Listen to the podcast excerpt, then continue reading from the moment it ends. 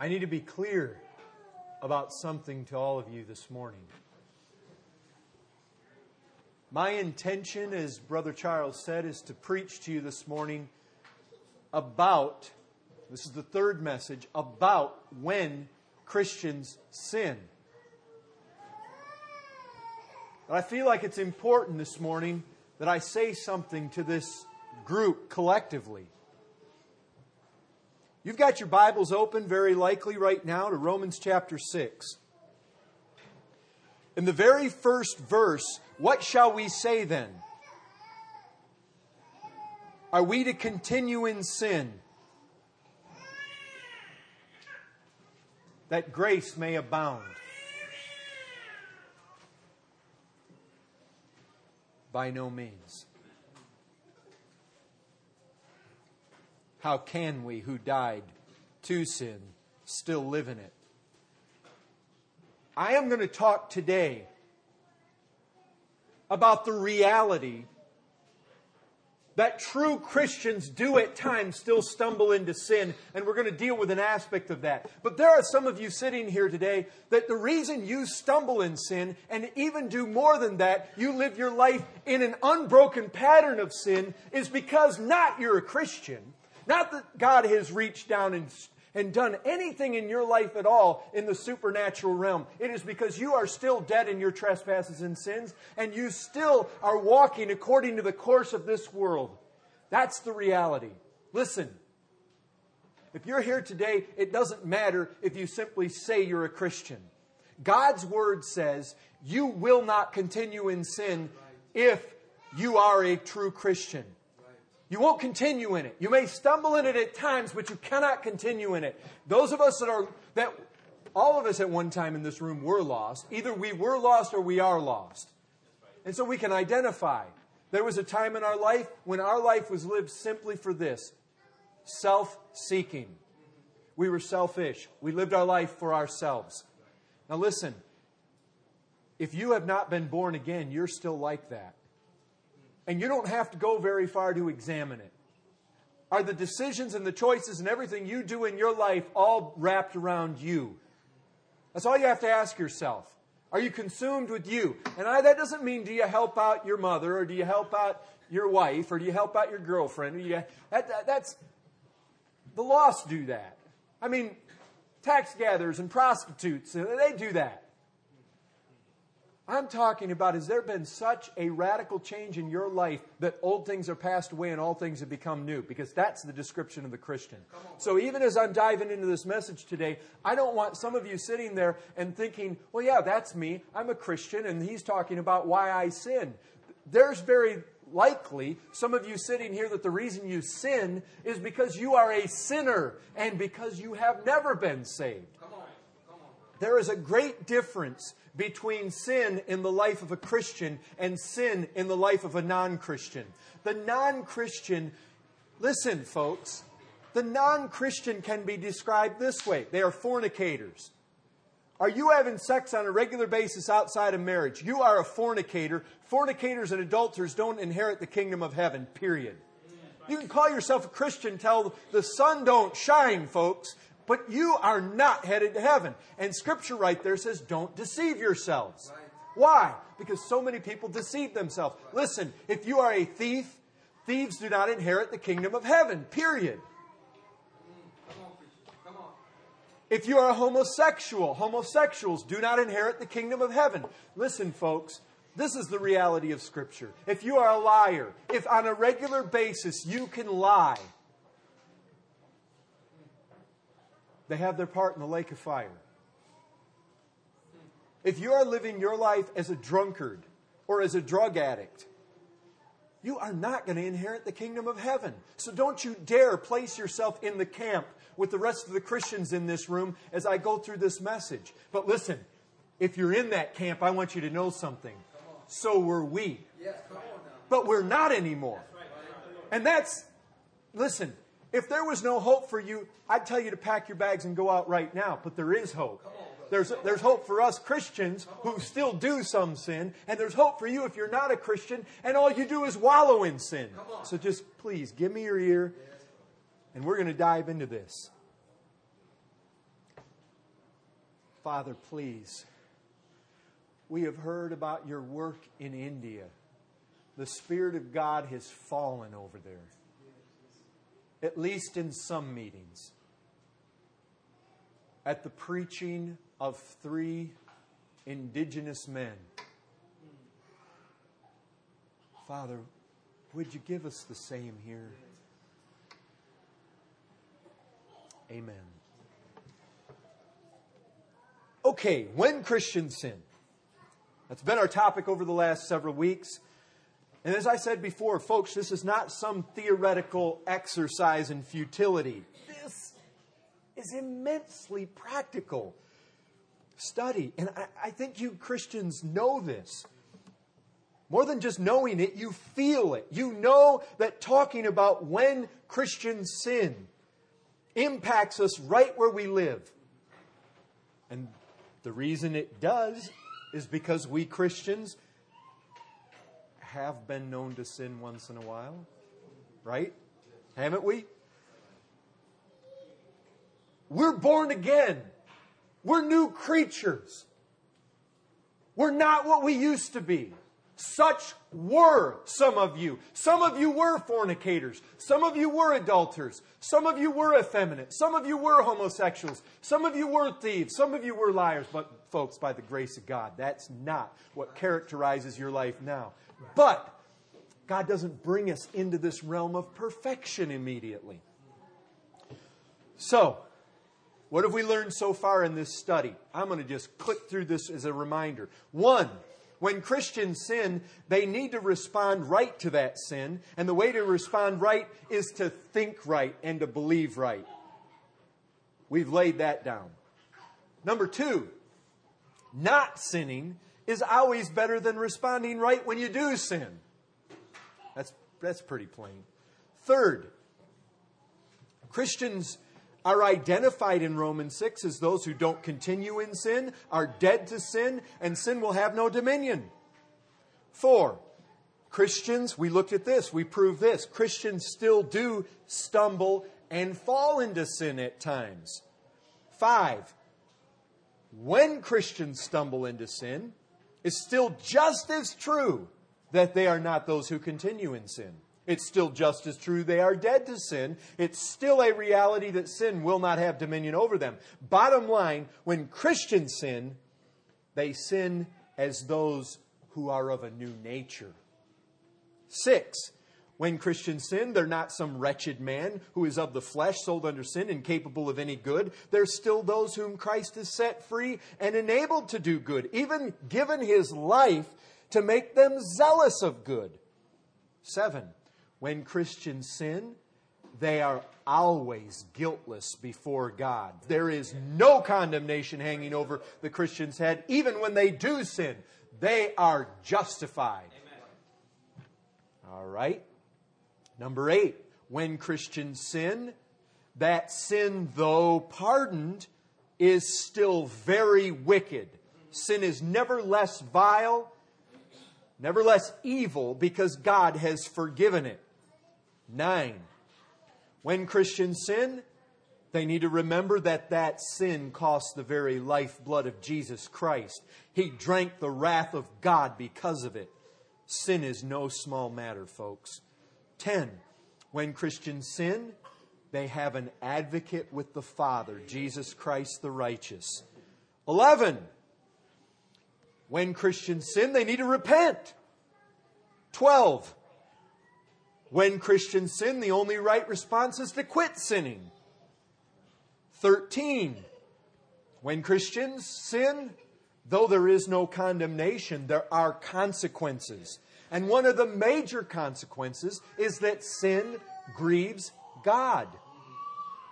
And when God is grieved, we in turn lose the sense of Christ's manifest presence, according to John 14, 21, and 23.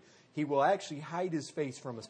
14. This is the last one I'm going to bring up by way of reminder. When Christians sin, their only help is to look to Jesus, who saves his people from their sins.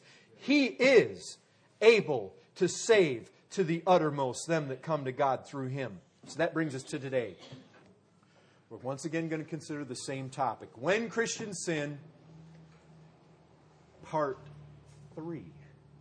So let's dive in and resume our study. Now, folks, this gets interesting because I know as I start into this, this is going to resonate with some of you. I'll tell you this. For me, it is, I mean, I just think about this. As I dive into this word every week, it is a joy for me to be able to ponder the depths of God's word with you all. I hope you love this word, and I hope you don't take it for granted. It's to this book we're going to go. And we're going to go here and we're going to seek the answers to some questions related to this topic, to when Christians sin, that are maybe not as easy to answer as some that we've already answered. Now, maybe you're wondering, what could we possibly talk about when it comes to Christians and sin that we haven't already talked about? Haven't we exhausted all that needs to be said? Well, I don't think so. It seems to me there are some deep questions that need to be answered. And here is the question of the hour. This is what I want you all to get your thinking on track with. When Christians sin, how are we to think about God? Now that's crucial. I mean, doesn't the Christian and sin present some problems?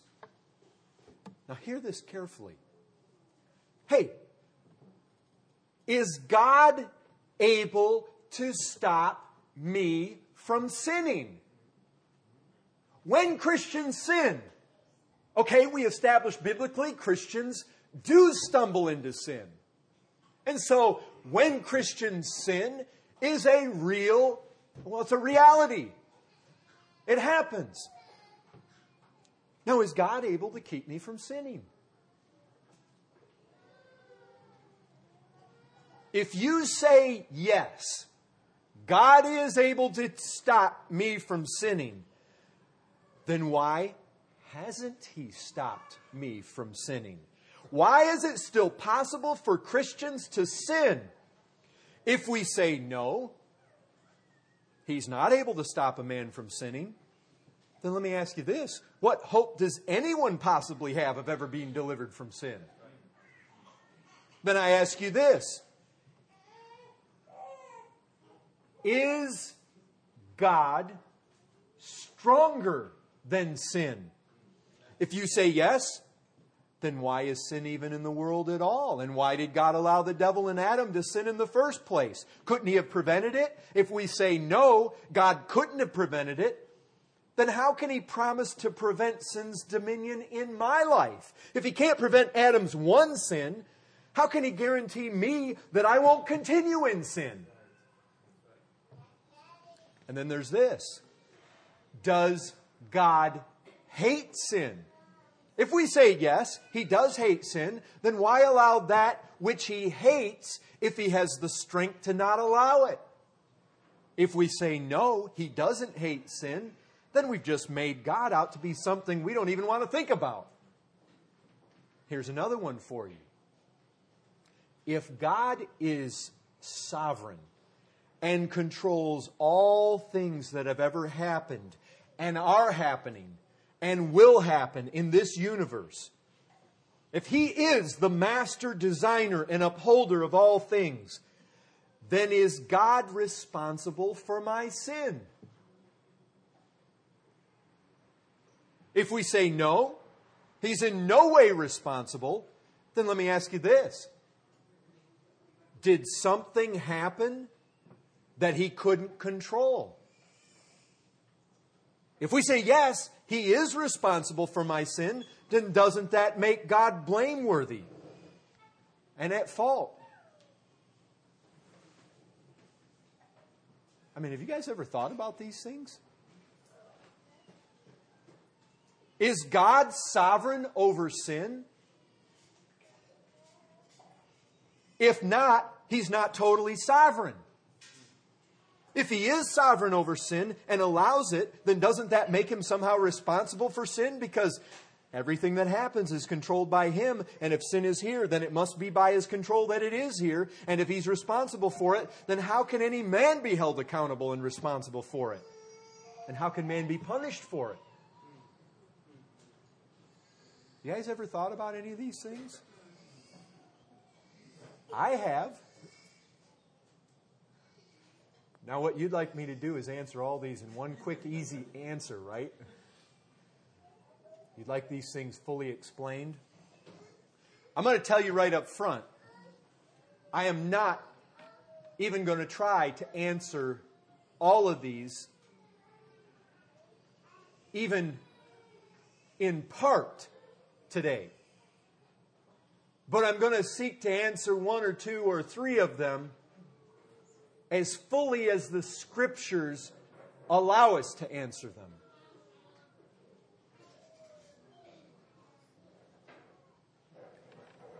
And we're going to do that just as soon as everybody is settled in. Brother, we couldn't get into them. Is it open? Okay.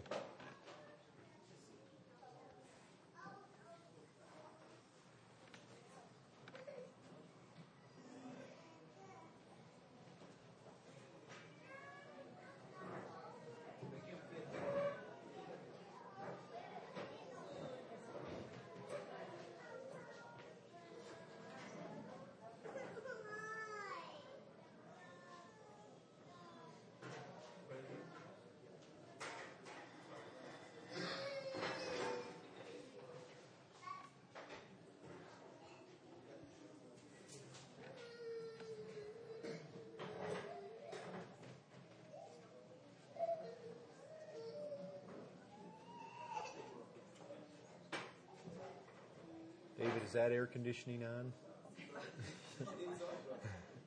okay.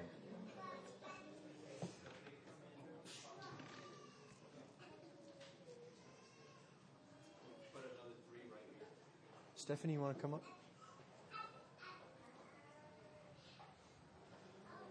Okay.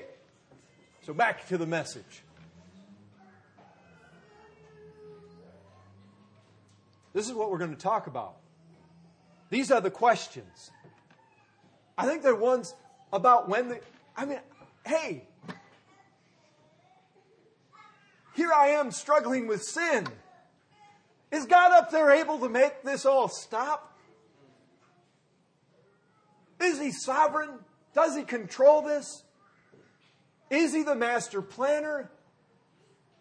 How did it ever start in the first place? I mean, not only why am I struggling with it now, why did it even happen with Adam? Why did it happen with the devil? Could God have prevented it? Is he in control? I mean, these are questions that we really need to think about. And they're hard questions. We've been considering the Christian and his sin. Today, what we want to do is step back. And we want to look at how the Lord God fits into this whole picture. How? You know, folks, we need to know God.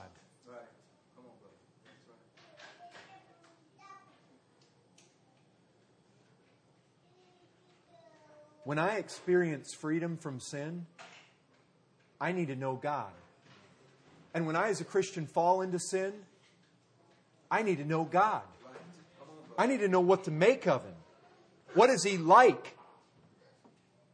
What is God like, and how are we to think about Him when Christians sin or when they don't sin?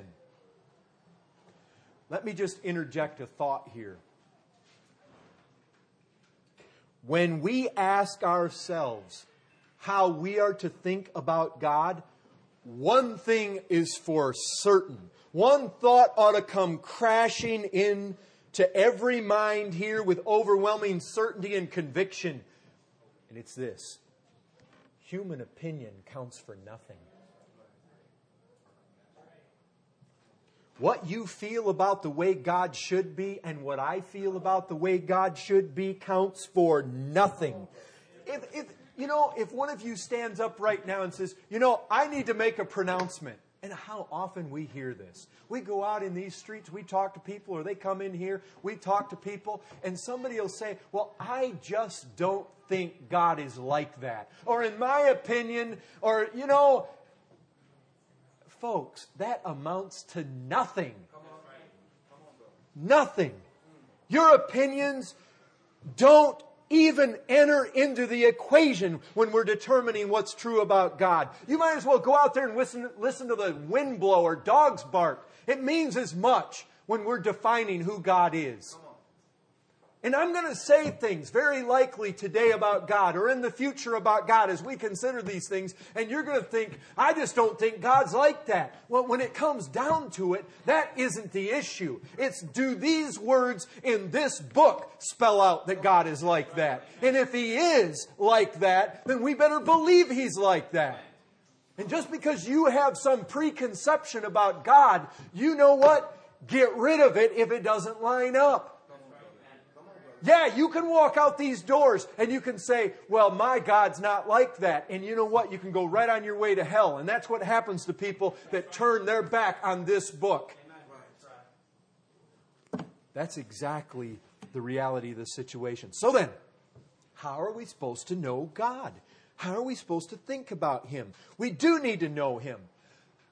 The very heart of eternal life is that we know Him. You know, some of you, you come in here today, and if I were to ask you, what, what is eternal life? Well, I live forever. That's not how Jesus Christ defined it. Eternal life is not just simply about living forever. It's that we might know the only true God and Jesus Christ, whom He has sent.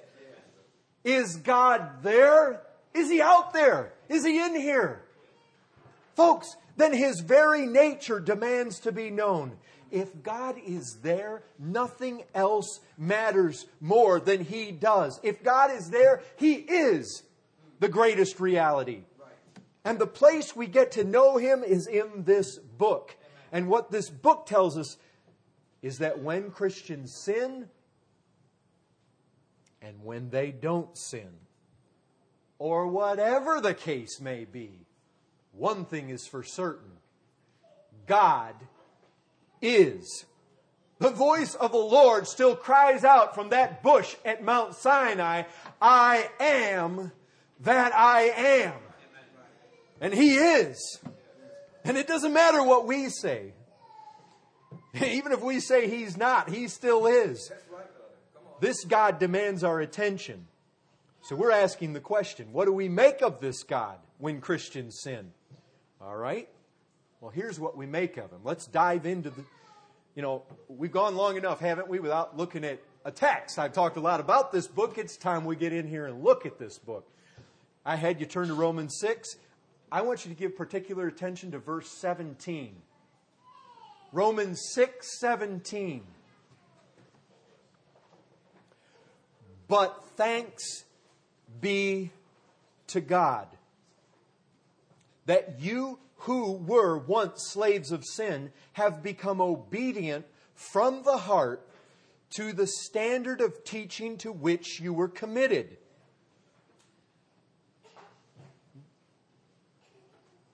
Now, I would just point out a thing or two here. Can you see, can you all look in your Bibles right now and see the first thing Paul says in that verse is that God is being thanked. When we thank God, there's a reason. Is there not? Thanks don't come out of a vacuum. Why do we thank God? Obviously, we thank somebody for what they have done or are doing or promised to do for us in the future, right? And what is it this verse in this verse that God has done? What is he being thanked for? It's clear. He has taken the Roman Christians who were once slaves of sin He's delivered them from that slavery and he has made them obedient from the heart. There's the heart of Christianity right there. No matter what you say you are, if there is not obedience, you're none of His. Obedience is the crowning characteristic of a child of God. Not perfect, but that is the general overriding characteristic of the life of a Christian. And it says here that those who were once slaves, God has single handedly conquered their slavery to sin. Now, let's think about what this means. Do the, I'm asking you this question Do Christians still sin just as much as they did when they weren't Christians? Do these Roman Christians still sin just as much as they did when they weren't Christians? If you say yes, there's nothing to thank God for.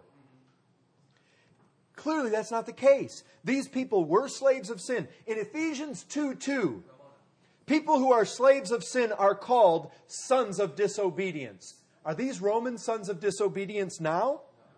It says this. They're just the opposite. They've become obedient from the heart. Why? Because God has done it, and He is to be thanked for doing it. Sin's ascendancy, sin's superiority, sin's frequency, sin's mastery have clearly been subdued by God and these Roman Christians. God is in control when it comes to sin. Romans 6:17 undeniably teaches that God is able to take sin and disobedience by the neck and put a death grip on it. Let me give you several more proofs of this.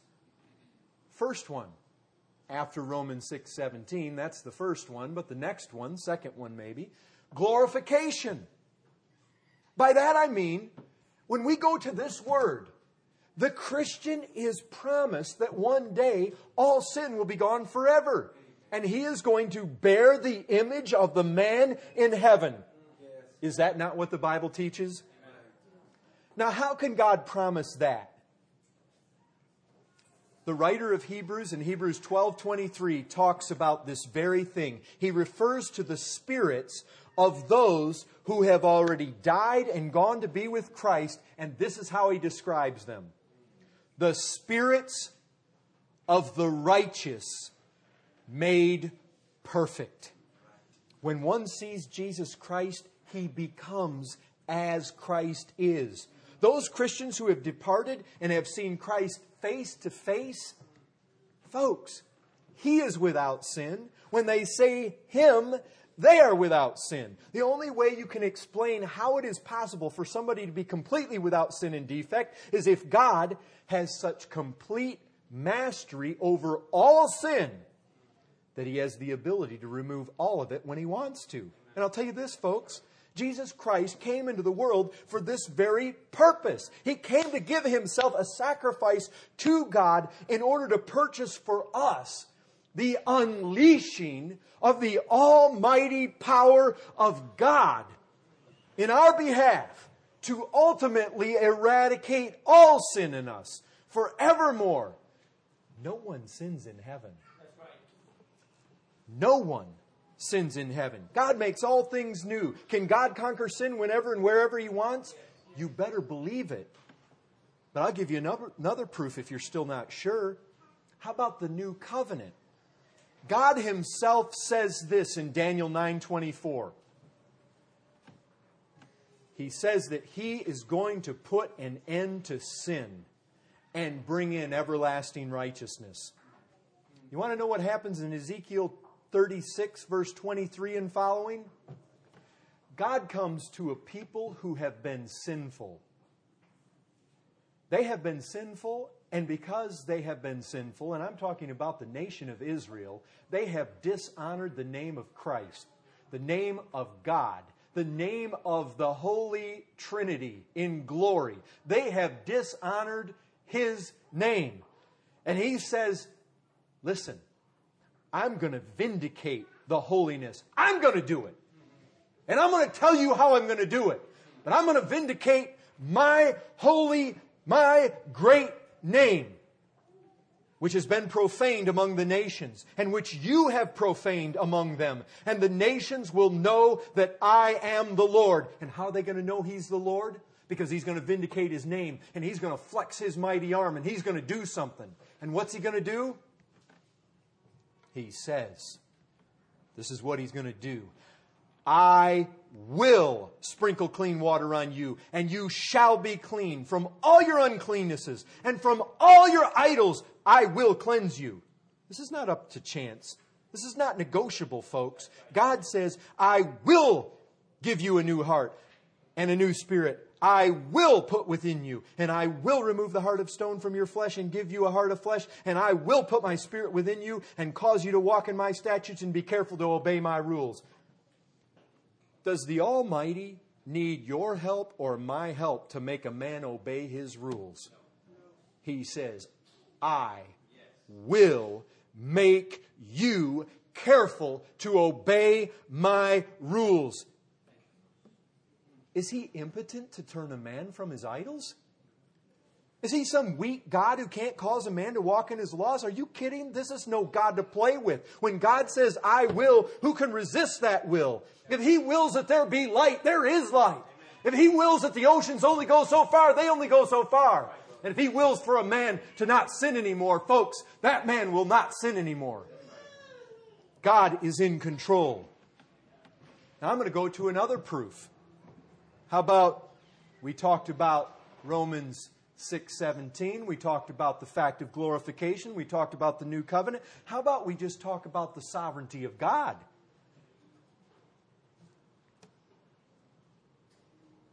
God is a God that over and over again in Scripture is laid before us as entirely in control of every single thing. Listen to this. Our God is in the heavens. He does all that he pleases. Psalm 115, verse 3. Do you notice any exceptions in that text? I don't. Are you going to say he does all that he pleases, except when it comes to sin? He does all that pleases him, period. Which means if it pleased him to eliminate all sin from the world right this moment, it would be done. If it pleased him to keep Christians from ever sinning again in this lifetime, he would do it. That this truth comes at us from all over the Bible. Psalm 135, verse 6. Whatever the Lord pleases, he does. In heaven, on earth, in the seas, and in all the deeps. God's hands are tied by nobody, by no thing. His own pleasure dictates everything. Let these words of the prophet Daniel ring in your ears. He does according to his will among the host of heaven and among the inhabitants of the earth, and none can stay his hand or say to him, What have you done? All too often, men make God out to be this little pathetic thing, so impotent, so dependent upon man's free will. But my friend, God's will trumps all wills. God works all things according to the counsel of his will. Ephesians 1:11 says. Not according to the counsel of your will, his will. The counsel of the Lord stands forever, Psalm 33:11 says. If it were not according to the counsel of God's will that sin come into this world, it would not have come. Do you understand what I just said? If it were not according to the eternal counsels of God in heaven that sin enter this world in the devil and in Adam himself, it would have never come.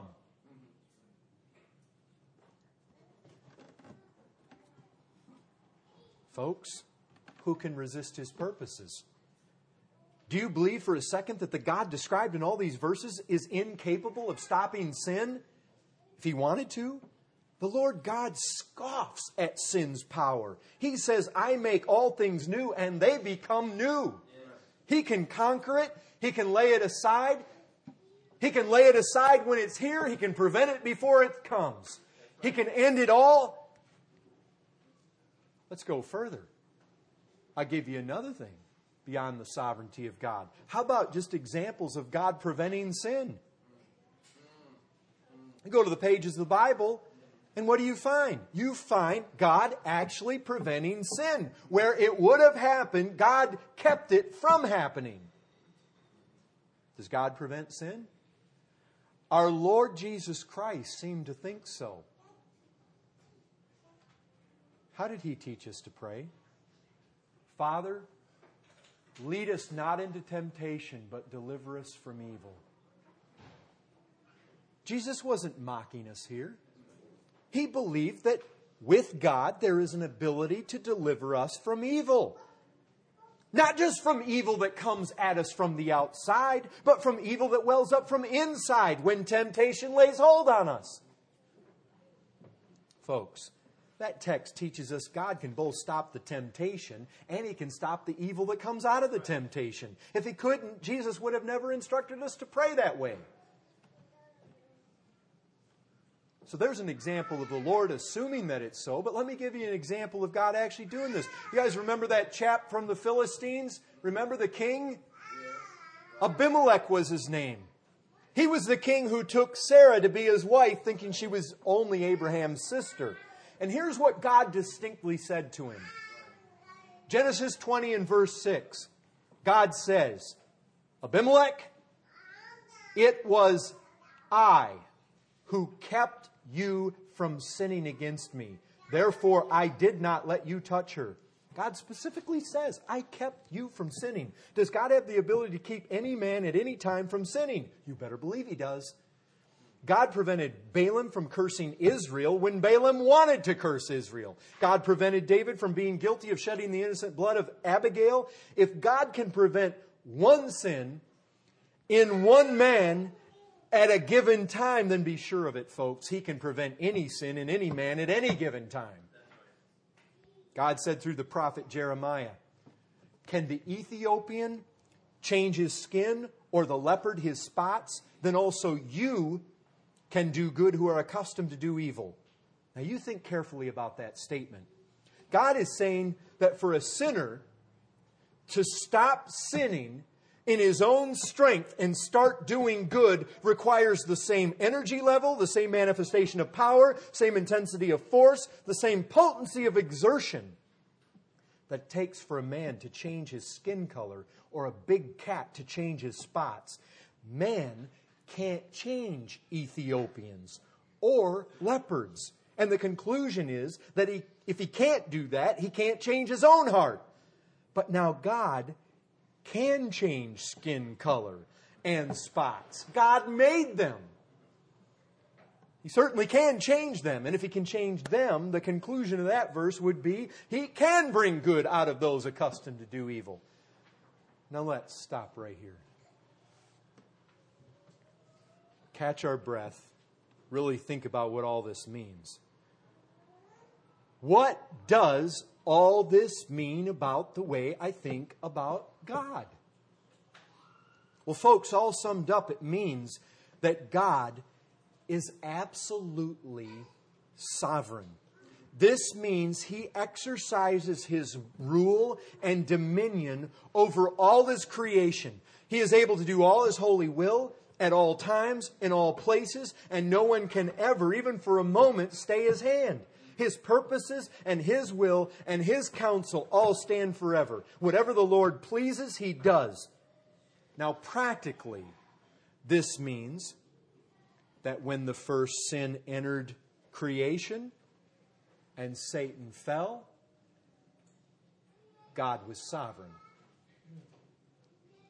His will, His decree, His pleasure were all fulfilled. When Adam fell into sin, God was sovereign. If it happened, it only happened because God decreed it and it was according to his eternal counsel. When you first sinned, when I first sinned, God was sovereign. The next time I sin, God is sovereign. Make no mistake about it. Our God rules in the heavens. The Almighty says, I will accomplish all my purpose. So, what do I make of it when Christians sin? What we must make of it is this God purposely, delays a full demonstration of his sin conquering power in the life of the Christian. That is the reality of the situation. God purposely delays a full demonstration of his sin conquering power in the life of the Christian. And the question is why? Why would God do that? Yes, he's sovereign, but is he also cruel? Does he just like to watch us squirm around and fail? I mean, why would he do this? Well, I have a text for you to think about. The psalmist David says this about God in Psalm 119, verse 68. God is being spoken to by David. David says, God, you are good and do good. Now, why would I mention this text? Because I want you to see this. If the Lord purposely delays a full demonstration of his sin conquering power in the life of a Christian, it isn't because he is mean. It isn't because he enjoys watching you squirm. It isn't because he doesn't love you. When Christians sin, the all sovereign God is good still. Amen. Christian, the fact you still struggle with sin, the fact you are not yet perfect, the fact God has not fully demonstrated his sin conquering power in your life is not an indication that he has deserted you. It's an indication that he has purposed to bring some greater good into your life through your remaining imperfections. That will be all the more for His glory in the end of this whole thing. And is continuing to be more greatly for His glory. Someone once wrote to John Newton and asked him a question. He wanted to know why God allows sin to continue in the lives of His people.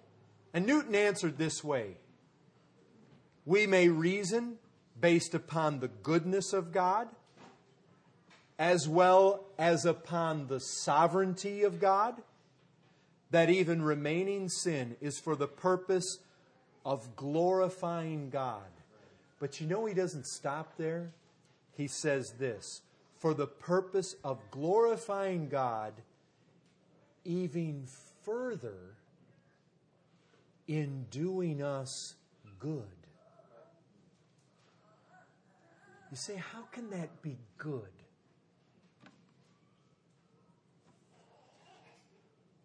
It teaches you to trust Him every day, to look to Him for the help to overcome. You know what sin does too?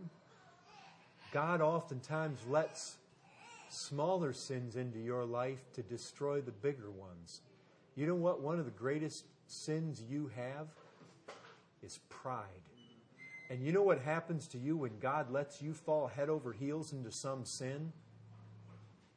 it humbles that pride because you begin to realize you're not so great as you thought you were.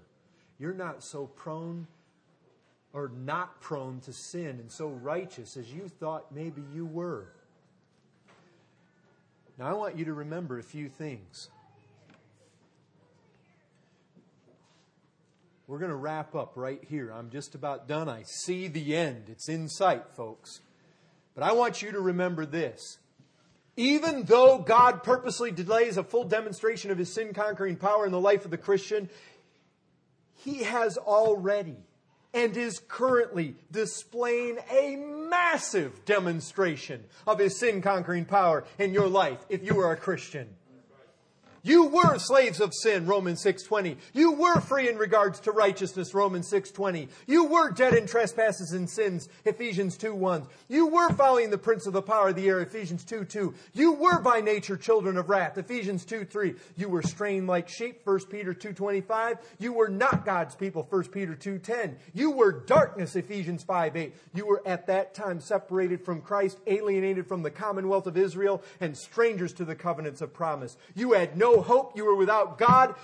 in this world, Ephesians 2:12, and you were at one time, that time, folks, disobedient to God, Romans 11:30. That's how you were. But God has demonstrated such a massive working of his power. But now, 1 Peter 2:25 says, you have returned to the shepherd and overseer of your souls. Now you are God's people, 1 Peter 2:10.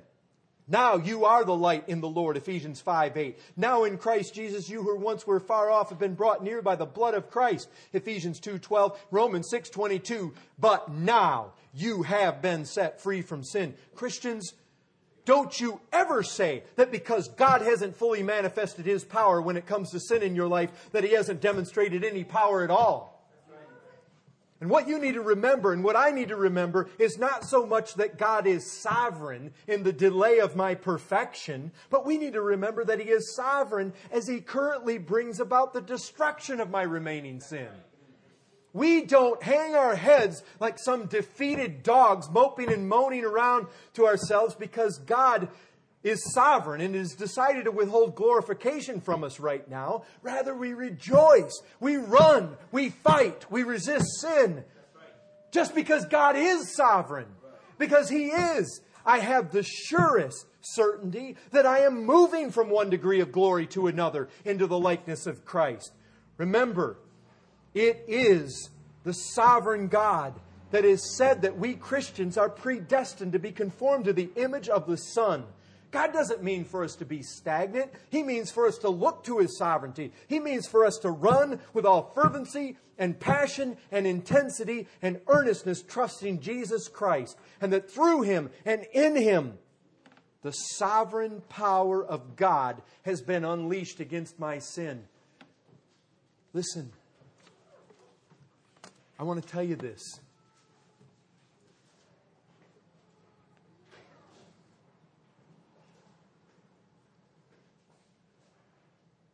The sovereignty of God is gospel for those of you that sit here right now and know that you are in bondage to sin and can't get out. If you ever take the sovereignty of God and you say, Well, I am the way He decreed, and if He decreed me to be this way, this is the way I need to be, and I'm just going to run in my sin. Paul himself dealt with that. He said, If you make that out to be a license for sin, if you do that, your damnation, your condemnation is just. If you take the grace of God, you take the power of God, you take the decrees of God, and you ever end up justifying your sin, your damnation will be just in the end.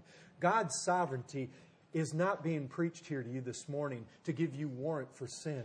It's giving you warrant for victory. And I'm telling you what, God's sovereignty is a huge blessing. It is the best, most phenomenal message that you can hear on the face of this earth, folks, if for once you realize that Jesus Christ came to this earth, and if you will look to Him and trust in what He did up on that cross, the moment you put your faith in Him, it begins to unleash such a massive demonstration of the power of God this sovereign God will come upon your life and He will so radically manipulate and transform you into something you never thought possible. Into such a creature that you are made new. Old things are passed away. You are born again. This is the hope of mankind. We take God's sovereignty and we look to Him and don't find fault with Him. We find hope in Him. That is where my hope is. And I'll tell you what, there is no way that God has given anywhere to tap into the power to break the power of sin in your life, to tap into that dominating influence of divinity that sweeps into the life and overcomes your lying tongue, your adulterous life, your drunken lifestyle, that addiction to crack or to money, your lust for stuff. There is no way to tap into that power except one way. If I could tell you right now there were five different ways to get it, I'd tell you. But there's only one way. You tap into that power only one way, and it is through Jesus Christ. He is the way, He is the truth, and He is the life. And unless you tap into that power, there will be no life. because you must have your sins dealt with. It is only through Him you find forgiveness, and it is only when you've been forgiven of your sins that God dispatches His power to conquer the sin. You cannot conquer sin in your life until your life is first one that has been forgiven for all that wretchedness in there. And there is only one who forgives. There's only one path to that forgiveness. There is only one way. And if you will not come by that one way, there is no other. You can take your Islam and go to hell with it. You can take your Hinduism and do the same. You can take your Catholicism and go to the grave, folks, and you will be where the popes of old are, who trusted in their own righteousness and in their own power and in their own strength. You'll go where Mohammed is. You'll go where Pope John Paul II is. You'll go to the pit. It is only those not trusting their own selves who look to Christ and call upon Him that will find this great sovereign triumph of the Lord God Almighty that will bury the sinner in grace, lift them up out of that pit, and you will be dead to sin. And you will not continue in it, and you will be free from it, and it will not have dominion over you. And when you stumble, you're falling from a higher plane. And though you stumble and though you fall seven times, God's almighty sovereign grace and power lifts you back up again. That is the reality of the scripture. Can God prevent it? You better believe it, and that's your hope. And that's why you go to Him. And if He couldn't, there's no reason to look to Him. That's the only answer. There is no other. May God honor that message for Christ's sake. Amen. You're dismissed.